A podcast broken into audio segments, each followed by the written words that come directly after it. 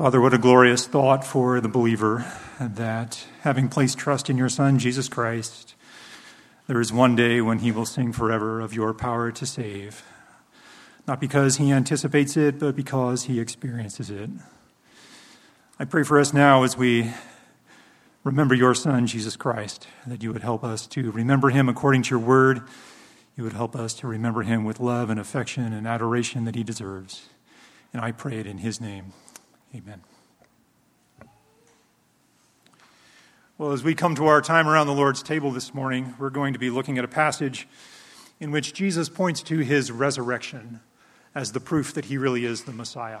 So if you have your Bibles with you, would you turn with me to Matthew chapter 12? We're going to be looking at verses 38 through 40 together.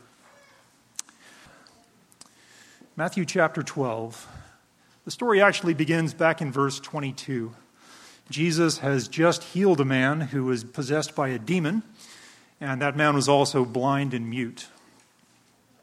And the crowds who were there at the sight of this healing and his casting out of the demons were beginning to talk about Jesus and whether or not he was indeed the Messiah. And of course, the Pharisees were there, and they hated the fact that Jesus' messianic identity had come into view. So they tried to discredit Jesus by requiring and demanding of him a sign. And the kind of sign they wanted was not merely an earthly miracle. They had seen plenty of those, and they had just witnessed one that very moment. What they wanted for them was something that they believed that Jesus could not produce for them. And that was evidence and affirmation from God in heaven that he was indeed the Messiah.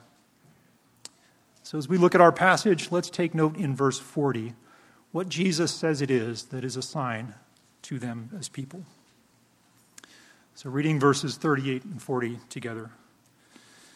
Then some of the scribes and the Pharisees said to him, Teacher, we want to see a sign from you. But he answered and said to them, An evil and adulterous generation craves for a sign, and yet no sign will be given it but the sign of Jonah the prophet. For just as Jonah was three days and three nights in the belly of the sea monster, so will the Son of Man be three days and three nights in the heart of the earth. Jesus says in verse 40 that he was a sign in the same way that Jonah was a sign. Jonah was a sign to the people of Nineveh in that the experience that he had in his body before coming to them truly was the work of God. We see it there in verse 40. He was three days and three nights in the belly of the sea monster before coming to them and preaching to them a message of repentance. And Jesus is explaining that he would demonstrate in his body something that was also clearly, truly, uniquely only the work of God. And we see that at the end of verse 40. The Son of Man will be three days and three nights in the earth. Jesus is saying, I will be in the earth. I will be in the earth. But I'm only going to be there for three days. And after that, I will appear to you. And my appearance to you, Pharisees, is God's testimony to you that I am indeed the Messiah. The very thing that the Pharisees believed that Jesus could not do, he was promising to do. So he ties his claim of being the Messiah to his resurrection from the dead. And this truth is taught elsewhere in the New Testament. In the book of Romans, Paul opens that letter to the church in Rome by saying in chapter 1 that Jesus was declared the Son of God with power by the resurrection from the dead.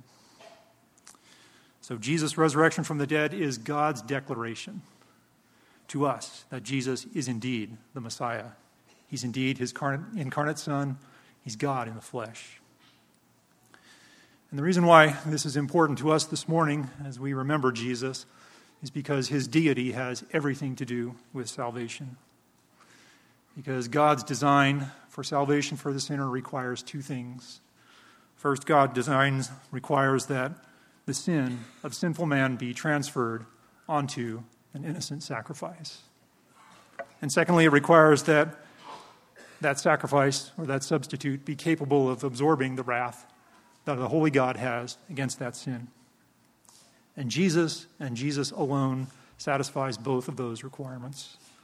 He was a sinless man, so he could serve as man's substitute in man's place on the cross. But he was also God. He was the Messiah. He was the son of David, as described back earlier in this chapter, meaning that he was able to permanently satisfy God's wrath against all of those who would put their trust in him. So if you're here today and you are a follower of Jesus Christ, this is our time to remember what Jesus has done for us. When the elements come to you, just take them and hold them and ponder Jesus' deity. Ponder his messianic identity, that he truly was the Son of God. And it's because he was the Son of God that he could go to a cross in our place, and he could hang on that cross, and he could endure God's judgment against everybody who would put their trust in him. When you've had a chance to ponder that and think about God's love for you and sending his Son and Christ's love for you, that he himself would do that, and when your heart is prepared, take the elements on your own. If you're here today and you are not a follower of Jesus Christ, we want you to know two things. First, we want you to know that we are delighted that you are here. It is truly our privilege. It is a blessing to us that you would be here with us this morning. We pray that your time here is a blessing and it's an experience that, that will guide you and lead you in the days to come. The second thing we want you to know and understand is that this time, communion, is a time for people who've put their trust in Jesus Christ who understand Jesus Christ to be the Messiah. And because he's the Messiah, they follow him and they love him and they've trusted him with their salvation. As the elements come to you, simply take them and, and pass them by to the person next to you. But take this time and use it well. Take this time to observe what your Bible is showing you. What your Bible is showing you is that Jesus is the only way that sinful man can be reconciled to a holy God. He's the only way that a person can take their sin and have their sin removed from them so God sees them righteous in his sight. The person next to you, I myself, or any of the other elders will be available after the service. And we would love to talk to you about what it looks like to walk with Jesus as your Savior and as your Lord. So the men are going to come in service, and everyone take the elements on their own when your heart is ready. Thank you.